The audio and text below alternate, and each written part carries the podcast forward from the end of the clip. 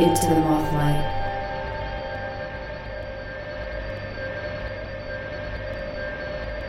Into the mothlight. Hello and welcome to Into the Mothlight, a podcast dedicated to artists' moving image, experimental film and festivals, and installation art. First, this week, thank you to everyone who has been in touch since the last episode, and especially to Lux Scotland and the people at Experimental Cinema for their support. You can email your questions and comments to mothlightpodcast at gmail.com. We're on Twitter at the Mothlight Pod. You'll find information there on everyone that we talk to. This time I'm talking to film critic, programmer, blogger, and festival producer Harriet Warman. As a critic, Harriet has contributed to Sight and Sound, CineVue, and Little White Lies.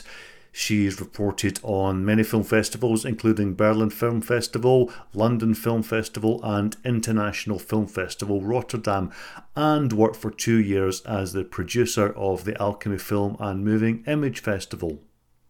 Harriet worked in the programming team for five editions of Edinburgh International Film Festival in various roles, including programme coordinator, short film viewer, feature film viewer, and documentary programmer.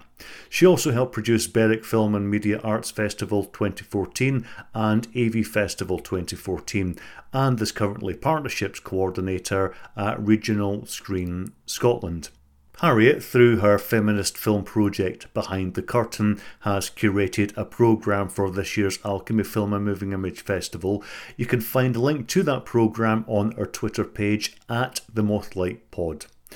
I wanted to get a sense of Harriet's journey through her various roles, her first experiences as a critic, the joy of being paid to watch film, what it takes to produce a film festival, and the behind the curtain screening from last year. I started the interview by asking her when she first became really interested in film. Into the mothlight. I think when I became aware of the existence of the Tyneside Cinema in Newcastle, and I could start going to see films by myself, like that was probably the major thing because I watched a lot of films when I was a kid. I was a total like TV addict, but I was raised on like Mike Leigh and Sound of Music. So even though you'd probably classify Mike Leigh as something quite alternative, mm-hmm. he's become a bit of an institution in himself. And I didn't think of it as unusual when I was a kid because it was what was normalized by my dad.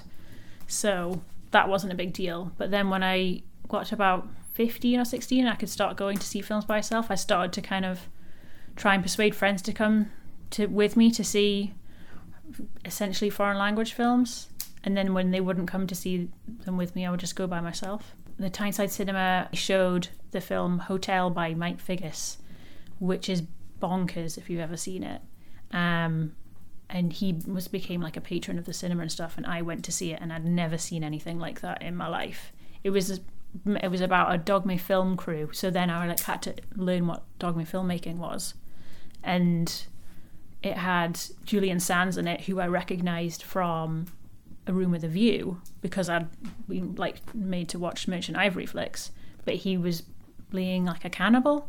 But yeah, there was something um, something special about being there by myself and kind of knowing and kind of feeling like you weren't really in Newcastle anymore that especially because it was probably the first times that I heard the Europa Cinemas um, moving image sting, which identified that the cinema was part of a different network, and you never saw that. You saw Pearl and Dean when you went to multiplex, so mm-hmm. that had an atmosphere to it as well. And I think that gave me a bit of a buzz.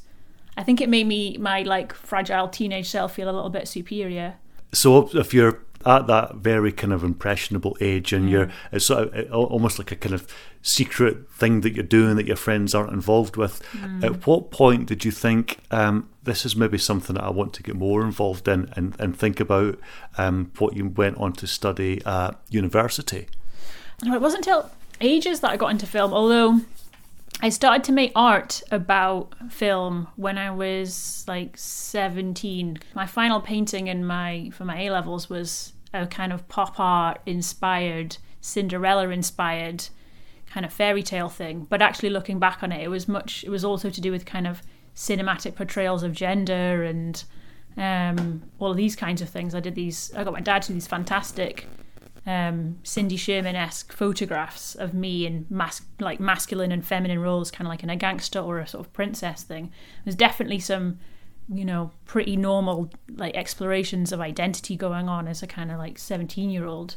But then I kept, and I kept making work in that way where I got my friends to dress up as um, film characters. So I did a scene, I did scenes with my friends being the characters from Jaws we were all like stupid skater kids, so I did dress myself up as Jay from Jay and Silent Bob. All of my passion was about film, and I was just making art about film. And then I kept doing that at art school. So I, I, but I, you know, at that point I hadn't realized I still wanted to be an artist. You know, that was my big strength. So I went to art school, and was sure that I was going to be an artist, and that I was going to like defiantly make a living out of art. I don't know how um, but I was always better at writing about the work than I was making it. And then for my degree show, I ended up making doing an installation which was about my collection of sight and sound magazines which i inherited from my dad's neighbour when they died in 2004 um, and so i've got these sight and sound magazines which go back to 1953 uh, but also films and filming and monthly film bulletin Mm-hmm. so they were even they were even uh, older and i did this kind of conceptual piece where all the um, all the magazines were in binders in I'd left them in my dad's house. And I was obviously in uh, art school in Dundee. And I could only fit about six binders in a suitcase.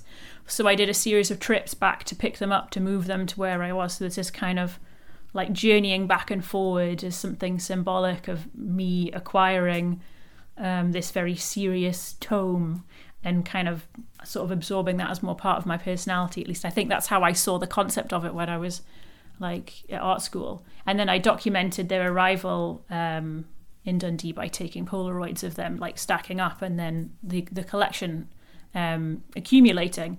And you know, I was like inspired by artists like Mark Dion and um, Sophie Calle in terms of like documenting their lives and and acquiring collections and kind of interrogating that sort of stuff. And then it became an installation for my degree show where I displayed all of the sight and sounds on one long shelf and um, made a piece where I indexed all of the sight and sounds from 1953 to 2004, which is when it was, um, by noting every instance in that entire period when um, my family's favourite films occurred. So I surveyed my family, got them to tell me their five favourite films and their favourite director, and then for every instance of that, created an index card record of it. So I ended up with two boxes of index cards documenting sort of, I don't know, those filmmakers making their work and it being noted throughout the history of sight and sound alongside the instances when there were kind of like family moments. So my mum being born, my dad being born, my sisters being born, my parents' divorce, the cat coming into their lives, like um, all these kinds of things, kind of significant life moments. So it was like a kind of about parallel timelines, you know, how you know the things that mark our, our ident- identities out are existing outside of us but we use them to mark the points in our lives lots of well and they they come to kind of be part of our memory of ourselves basically. So i was making work about film and then when i finished art school i was like still thinking oh maybe i'll be an artist. But then um it was my partner john who said to me but yeah but what do you really want to do and when I really thought about it, I thought about running a cinema, and I had this great vision of like running a little cinema. It's going to be really small, and it was going to sell film books and like be a DVD rental place. It was like a really quaint, lovely fantasy in my head. But I realized that that's what that's what I wanted to do. I didn't actually like the idea of having to like paint and sell them and be an artist and explain my work to people. Like actually, that made me exhausted. didn't want to do it. But the idea of showing films to people, mm-hmm. I was like, well, I want to do that. So then I, then that was the beginning of properly starting to do it.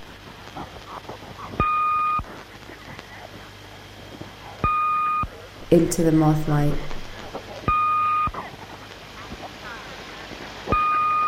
Into the moth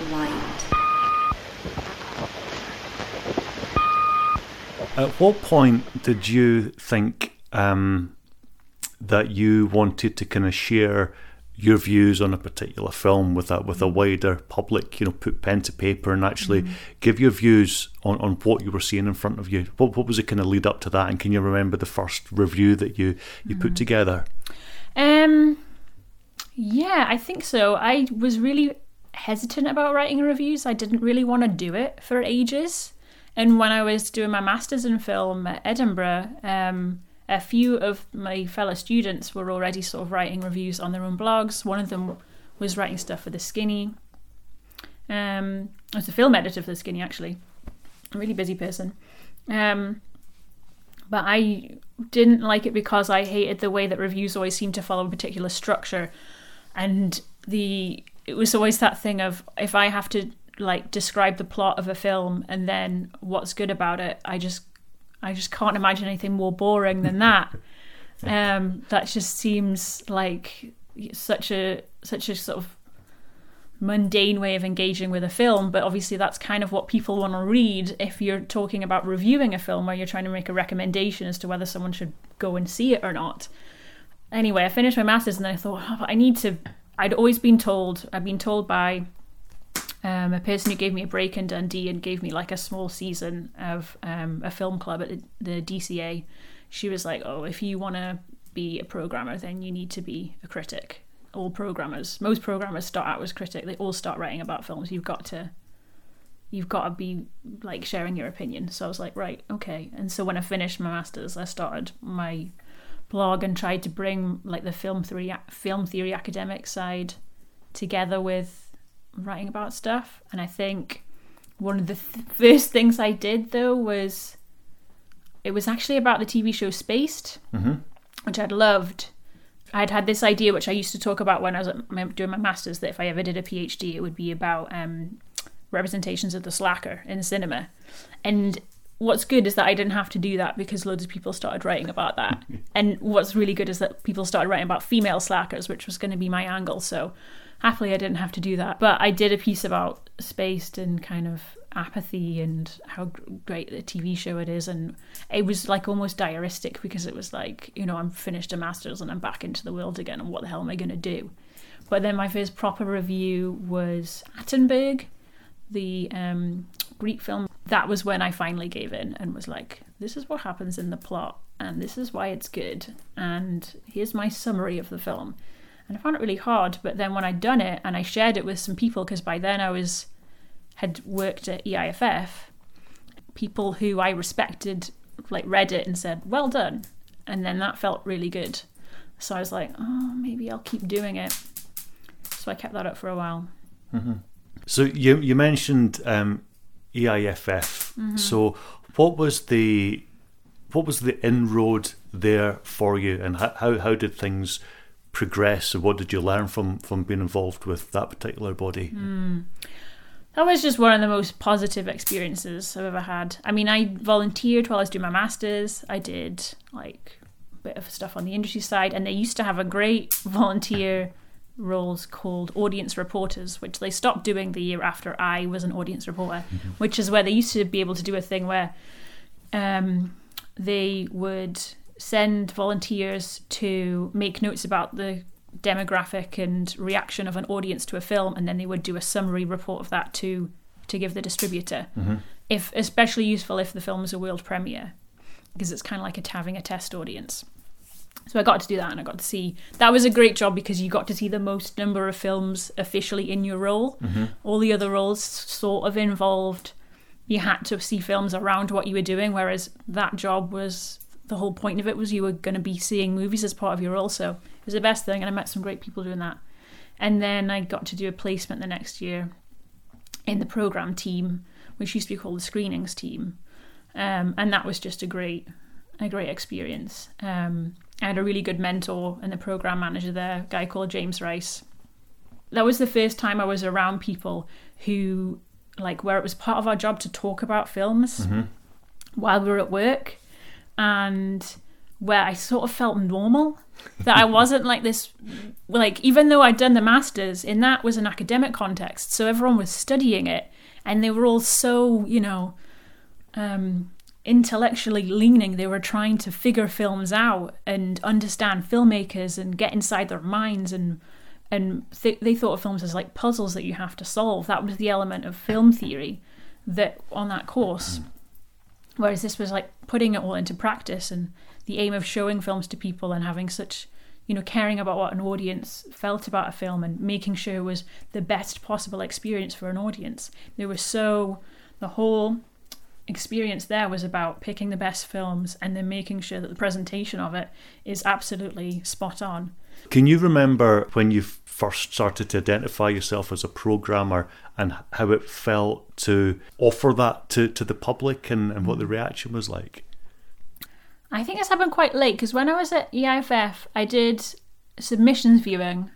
I did shorts first of all, which was great because it turned out that I, the stuff that I really liked, the programmer really liked as well. So that was obviously we were watching subs submissions and we were making recommendations for the program. But that didn't mean that stuff we liked automatically went in. It was still checked by the, the short film program. And that was the case when i did features as well did that feature fiction i should say. And then um, in 2016 i had a role as a documentary programmer. So that was having a little bit more influence on the program but it and it, that was the year that um, Mark Adams became the artistic director, and he was really open to people in the team making a recommendation and taking that recommendation, and he was very trusting of the wider team. So it was quite good to be able to say, "I really like this, let's go with it." But I didn't feel still sort of much autonomy over it. It was still, "I'll recommend this, and then it'll get picked up by a senior programmer." So even though you're more presenting a film to an audience then as like I was part of the team decision Mm-hmm. to show this film, um, where you're still sort of cushioned by the organisation um, in terms of it. No, you're not really striking out and saying, "I chose this." So I don't think I really felt like a proper programmer where I chose a film by myself and hadn't asked anybody else for their opinion until I did a program at the Edinburgh Film Guild my friend was involved and they were like interested in having new programs and he really wanted to make it um, you know have new voices in the guild and everything. And so i did a program a season of uh, i think it was six films. And i'd what was good is that i'd earlier in that year i'd been to rotterdam international film festival for the first time. So i picked two films that i'd seen there I had a really good relationship with the distributor Second Run DVD because I'd been reviewing films from their DVD catalogue for several years before that. Um, so I had one of their films. I think I picked a film that I'd seen at Aesthetica Short Film Festival as well, and or two films by the same filmmaker, and put that in a program. And I felt really nervous about it. And I had a theme. It was called local, locale. You know, it was about trying to sort of situate something geographical. Um, and local and was trying to use the word local to really mean like personal a personal identity. Like your immediate locality you know? Like what's what's physically around you that makes up who you are. So it was kind of reaching a little bit. I felt like it was enough of a risk at that time. Mm-hmm. i was like yeah i definitely um and I, you, it was- I knew it was kind of a small audience. It was low risk but it still felt like like I was a bit nervous about it. It was only a 30 seat cinema within the film house building Mm-hmm. and I knew that probably I wouldn't get very large numbers for it, which proved to be the case, you know. But it was fine. Like I had to write all the copy, pick all the films, do all the rights negotiations, all of that stuff by myself. And then I think I was proud because another a programmer that I had um, respect from London Film Festival um, made a comment that they thought my program looked really good, and so they're like, "Oh, approval," you know. You're like, you know, you try to have convictions and just think that you've done a good job, but then when someone you respect tells you that it's good, then it just, you know, it's so much better than trying to just have self confidence. Let's jump forward to the Alchemy Film Festival. So the first time I met you um, was when you come came on board as a producer for the festival. What was it about Alchemy um, where you decided, okay, I would like to produce this festival. What was the attraction for you? Um, the attraction was I came to the festival in 2015 as a critic. Um, I pitched covering the festival to Sight and Sound. They had never covered the festival before, and um, I heard about it from a couple of years earlier when there was a piece in the Skinny about it, specifically when the screen the screening room was called the Dreaming Room, and I'd remembered that and how unique it was. So I came to festival. It was like very different to a festival I'd been to before. Yeah, the welcome I got from every venue that I went to where the installations were, uh, all the kind of volunteers who were there were so happy to see me and uh, wanted to talk to me, and it kind of felt like a secret that a small number of people in the town knew about. The thing that really solidified it for me, though, was I went um, on the Sunday, instead of going to a screening, I walked up the hill to the cemetery that's like up behind. Um, yeah, the cemetery that's at the top of the hill. I went up there, and it was like a glorious day in eight, mid-April, and it was really um, really beautiful. And then I could see the whole of Hawick. Um, and I just thought, how is a film festival happening right now in this town, in this landscape? It's absolutely gorgeous. um, and I thought, God, it'd be really. Imagine if you could be work for a film festival and live in a setting like that. That would be amazing. and that was that was April 2015, and then in December that year, the job role came up, mm-hmm. and I was like, "Yep, I'm going to go for that one. That seems like some sort of sign.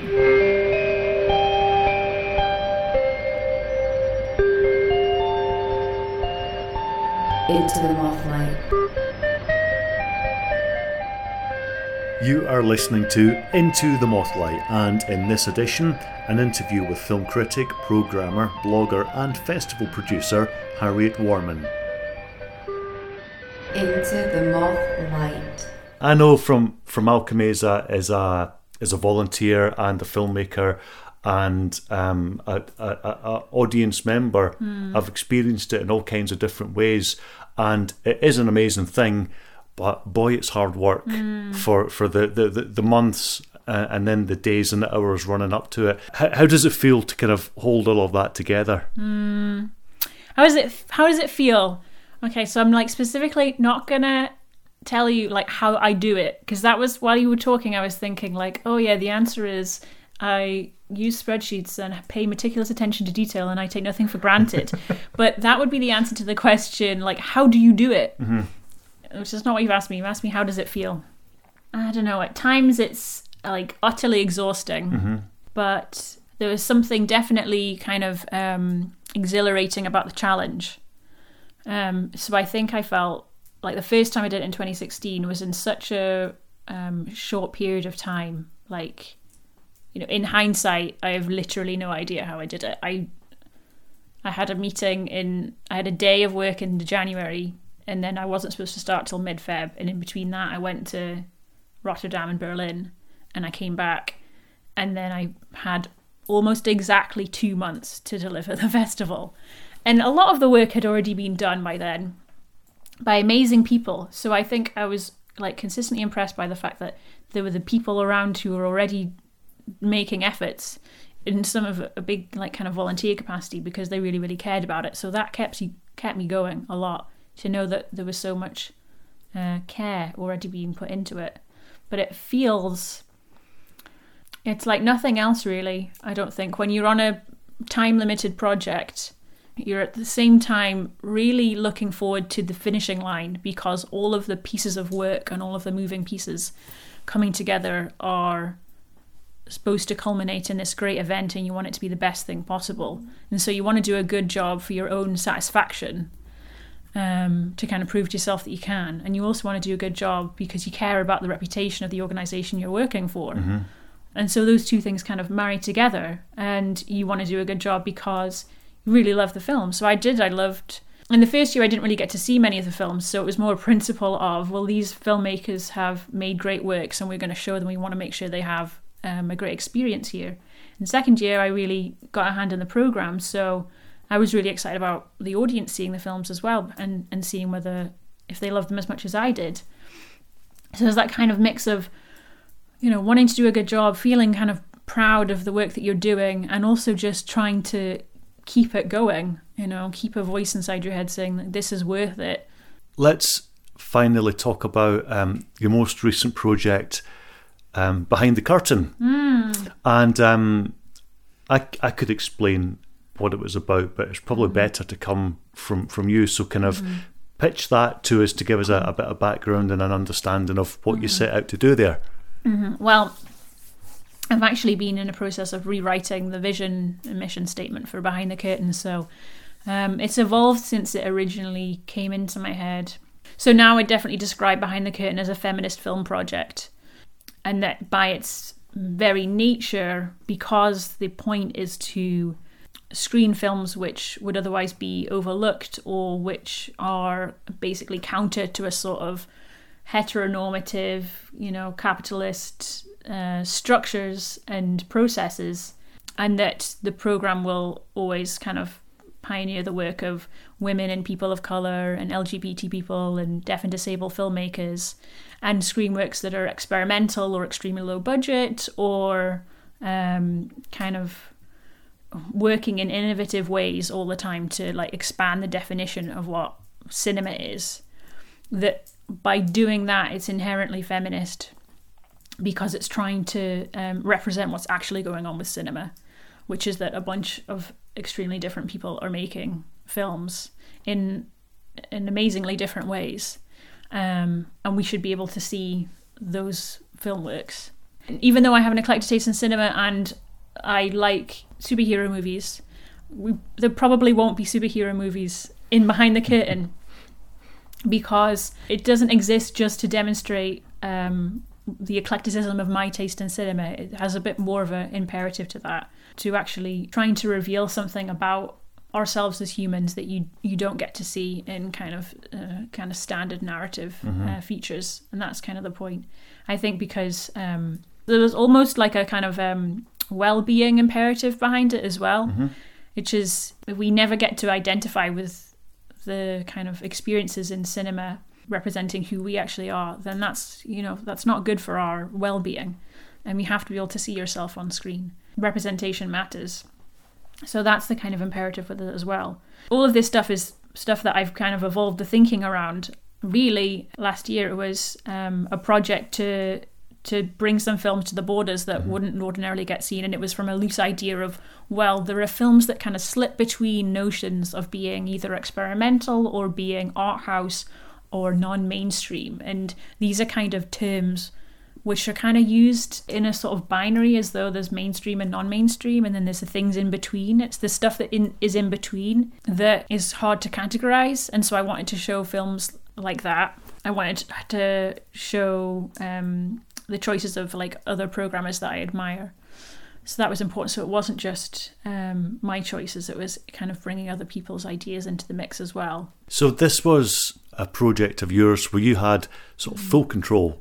So you weren't accountable to anyone else. You didn't have anyone else uh, endorsing or, or vetoing any of your creative decisions. So what what was your your process to identify and bring together your final list of films that you wanted to see, you know, apart from the programmers that you had brought in to kind of um, share their views? I don't think I could have gone into programming a season of films thinking that it would be the only one that I would do. Mm-hmm.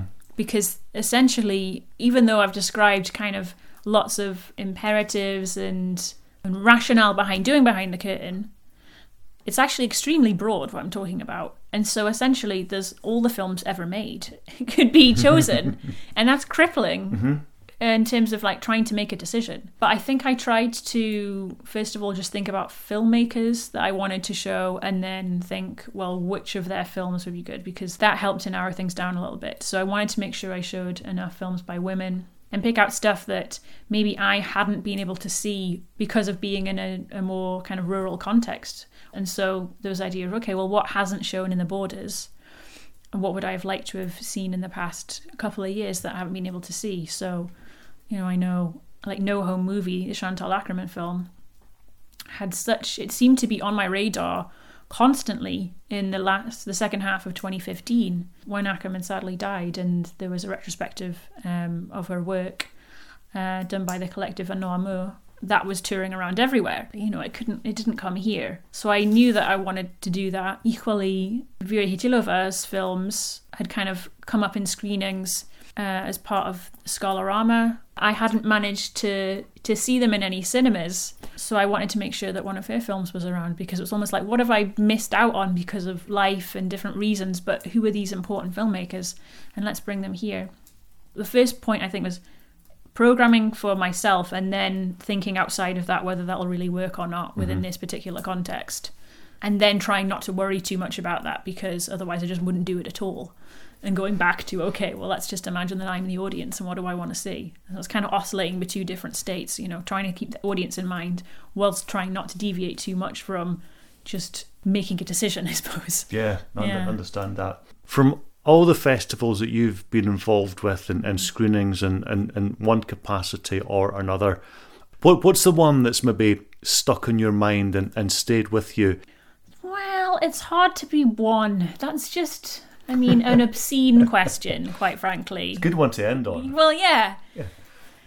So one, um, uh, Alchemy Gaëlle Rouard, um, is just an amazing filmmaker, and like getting to work with her and produce her expanded cinema events for two years in a row was just such a special thing. I think that just made my festival both times. And I think you know when I was talking about how it makes you feel um, the first time I produced Alchemy in 2016, I hadn't met Gail yet, um, so I was trying to fulfill, you know, the criteria that she needed and the, and the situation that she needed for the performance to go well. You know, we did the best that we could. We had an imperfect venue.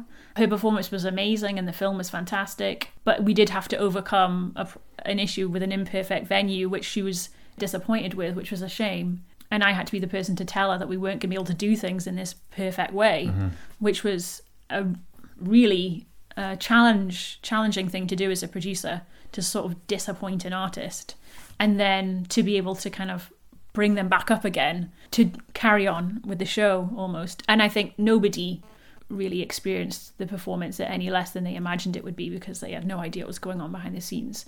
But she was so magical as a person and so warm and, and a lovely person. And then we got to bring her back to the festival the next year and get everything right, which was absolutely fantastic. And it was just so wonderful to bring her back and feel like you kind of create a bond sort of with an artist when you're the producer and you get to work closely with them and realize what it is because you have to care so much about just making the conditions right for them to feel comfortable to do what they do. Mm-hmm. And if you get that right, the kind of, I don't know, the relationship you get in that bond, it's a mutual respect. I felt like I'd got her respect, which was very, it was just, it was a very moving experience to feel like somebody who was as skilled an artist as Gail was respecting me and that I got things right. That was amazing. Harriet, you're a fascinating individual, and it's been a pleasure to spend some time with you today. Mm. Thanks for coming onto our podcast. Yeah, you're very, very welcome. Thank you for asking me questions like that.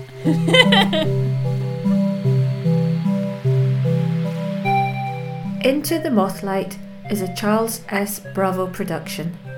You can follow us on Twitter at the Mothlight Pod, email your questions and comments to mothlightpodcast at gmail.com, or find us on Facebook at Mothlight Podcast. Like us, rate and review us wherever you find your podcasts. This podcast isn't sponsored by anyone. Perhaps you can do something about that. Until next time, goodbye. Goodbye.